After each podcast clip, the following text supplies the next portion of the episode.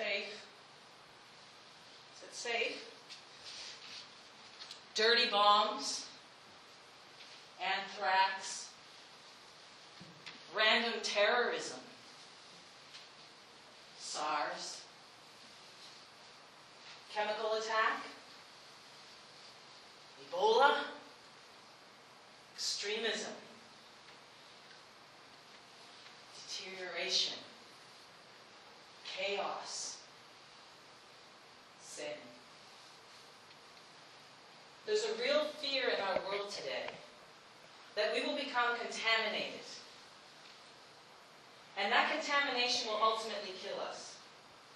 We gate our communities, we filter our water, and we hope that it won't come to us, not to our neighborhood or to our family today. We look out for vaccinations, even when we're not vaccine friendly, just in case. Knowing that despite our best efforts, a vaccine is really only a thing that might protect us against some forms of contamination and possible death. In fact, it might be the only thing that protects us from contamination and death. If there were a vaccine for any of these things we've mentioned available to us today, who wouldn't line up for the best chance of decontamination? Their best chance of life. In fact, there were far more volunteers than they actually needed for the recent human trials of Canada's Ebola vaccine when it was trialed in Halifax through the IWK. Certainly only some of that can be attributed to altruism. Some people, maybe a lot of people, think that God, if He exists at all, isn't interested in the contamination of our world.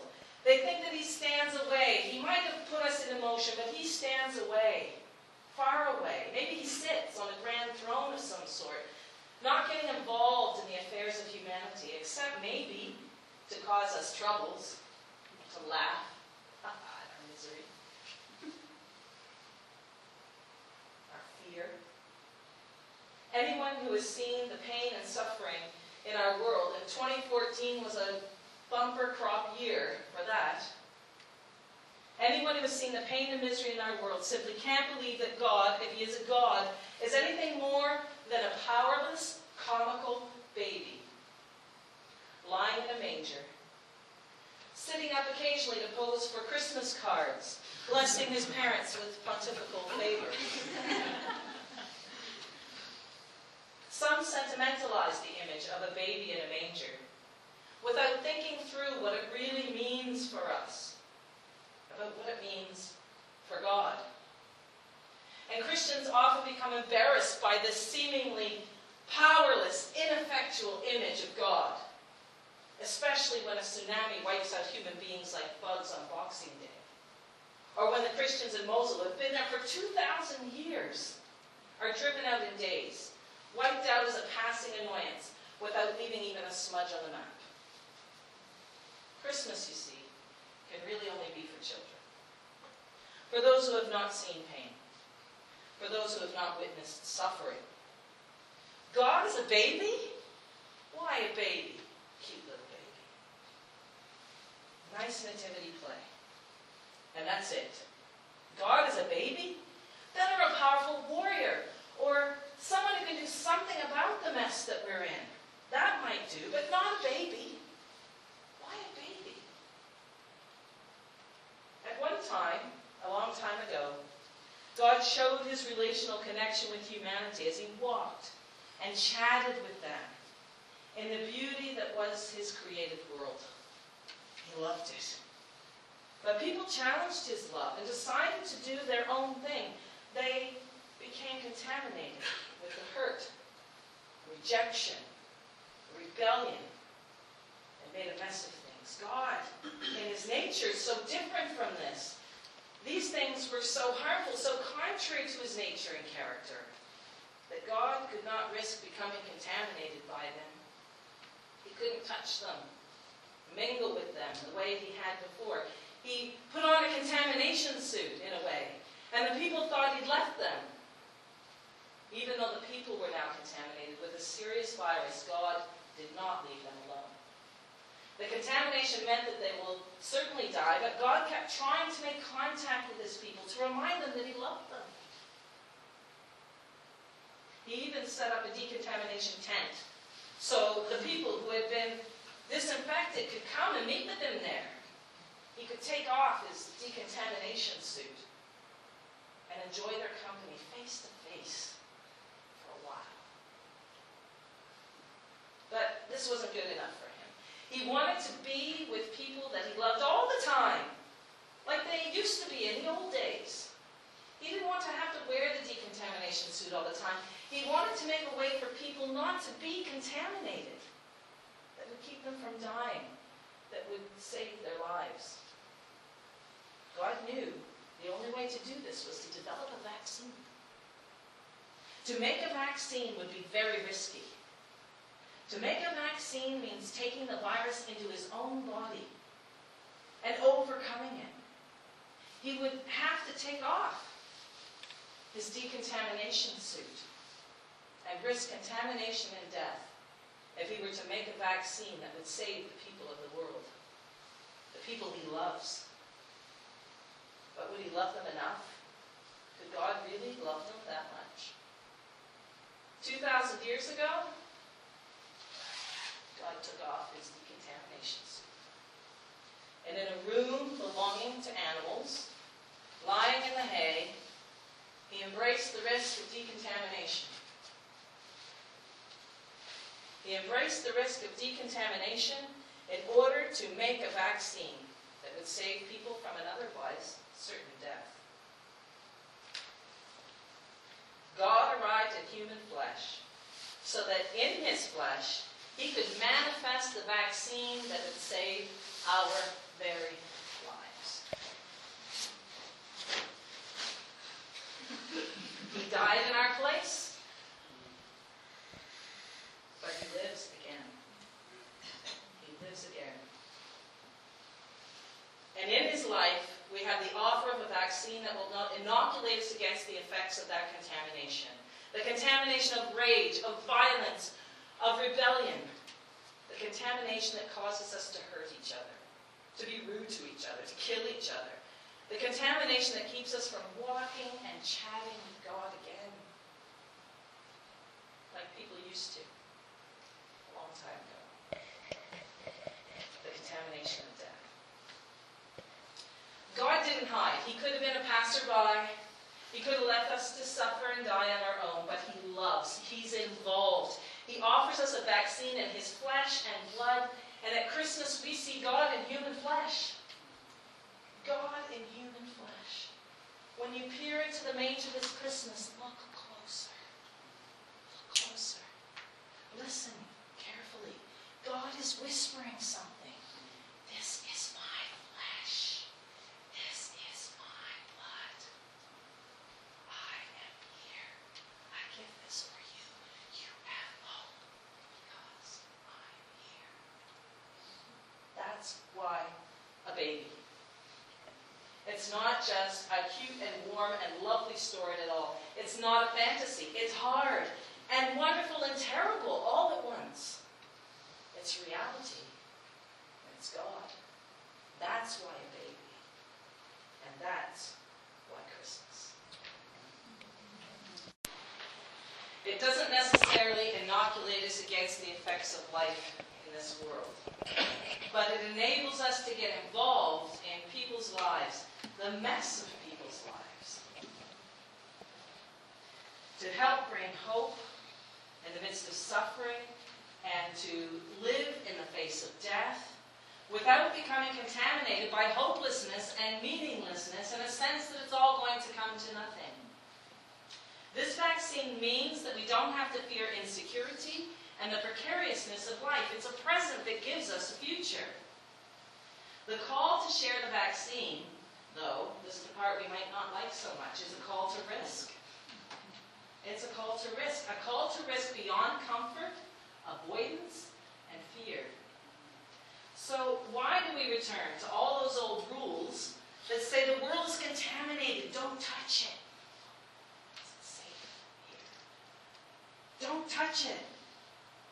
Don't handle. Don't taste. A contaminated world needs us to bring the news of the vaccine. And yet, we are so often comfortable in our routines, maybe in our church buildings, maybe in our lives. We know that to step out will be costly and will risk our comfort. But we can't bring Jesus and his love to the hurting if we're afraid to touch them. We can't bring hope to the suffering if we're not willing to go. Being with somebody in their suffering means embracing suffering ourselves. I don't like that. This goes against the grain of contemporary culture that says we should avoid pain or discomfort at any cost. But what did Jesus say about it? What did he do? He touched lepers. He dined with sinners. He was involved in the mess of the world. To live for a God who risks so much for us means to set aside our agenda of self-protection, self-interest, and live a different way. I wonder who your heroes in the faith are. As you think about them, as you think about their lives, I'm betting that not one of them was somebody who enjoyed sitting at home. Well, they might have wanted to sit at home, but they didn't sit at home, did they? I'm willing to guess that there are people who risked something to share the vaccine. We can't aside when we look into the world into which we've been placed. People often avoid involvement today, sometimes to extreme degrees. We read the stories in the newspaper about how nobody's willing to step in and get involved. But you know, in my own experience, the people I find most Christ-like are the people who don't just listen to me have a moan and then share their own moan. They're the people who at the end of my moan say, what can I do to help? They're rare, they're like oh, gold dust. And I wish I could live up to that. And I know I don't. Not often enough.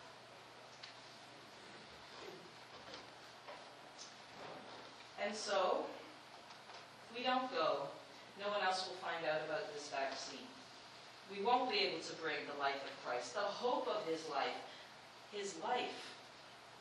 We don't need to fear because, you know, there's nowhere we can go that Jesus hasn't been there already. So what's stopping us from taking the risk? If Jesus could hang out with the sinners without fear of contamination, why can't we? Maybe it's somebody else's ridicule we're worried about. Is it possible to live a holy life in the midst of real life?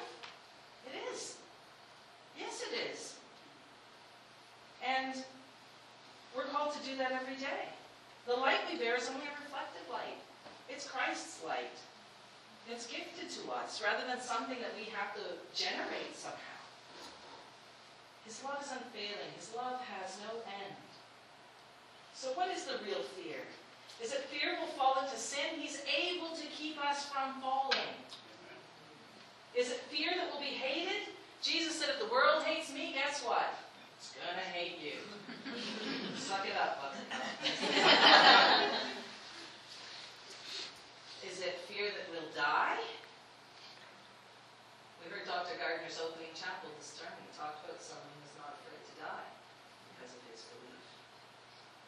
To live is Christ, die is, do we actually believe that? Do we actually believe that? This is the kind of church that will change the world. If you're willing to embrace the risk that life might not be as comfortable and predictable and stable as you'd like it to be, then we're ready to live this life for Christ in the midst of a world that needs just more than a glimmer of hope. Our involvement with those who have no hope is one way that God brings his light into the darkness, one way that we live hope. Hope is active waiting. It perseveres even when we can't see clearly. Who hopes for what they can see? That's what we already have, but we hope for what we don't see. And we seek to make real in the present what God has already made real for our future. Because Jesus came. Because of what he did, we have hope for the world. So what about us? What are we aiming for this season, this year, this lifetime? We have one short shot at it. We want it to last forever. We have eternity hearts. but this life, one short shot. And we need a generation of leaders who opt for the significant things, who bring hope where people cannot see all that God has for them, that hopes for justice and peace and healing in a world of conflict and despair is more than a pipe dream. Don't head into the field without the vaccine. But once you have it, don't afraid. Those who are willing to risk everything to share hope have everything to gain. The God who risked contamination by taking his decontamination suit off sends us out to leave fingerprints all over the world. I'm going to play a song. The words will be on the screen. It's my current favorite this Advent season, uh, written by a former student of mine. As it plays, I invite you to respond to whatever God is speaking to you this morning. And you can sit and reflect on the words, sing if you want. You may wish to tear down these signs and tape that say, don't touch, as a symbol of your willingness to go anywhere for Him. You might want to make a bright paint mark on the world in chaos as a symbol of your willingness to bring hope wherever you go. There's even wipes for your finger afterwards. You might just want to pray. But when it seems everyone has had a chance to respond appropriately to what God is speaking,